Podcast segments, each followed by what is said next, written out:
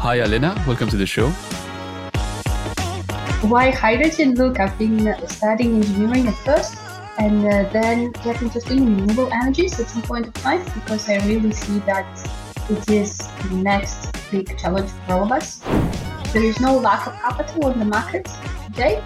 I would say the main challenge is to redirect the existing capital into new technologies, clean technologies, new energy transition business models, etc. And uh, the idea here is to mobilize private money, industry money, and policy money. We decided it to be an impact fund, so we also focus very attentively on the carbon reduction we are generating with our project, which is quite well, this is quite important for us. Basically, we already have two coexisting infrastructures and two areas, so that's not a problem, I would say.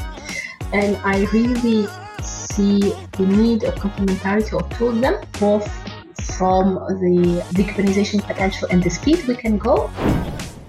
To justify it, we have more than double of the amount we announced. The first fund was 175 million, and we were intended to deploy it over five years, and we've done it in two and a half years.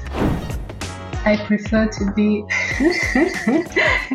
a useful idiot acting rather than very intelligent pessimist not doing anything.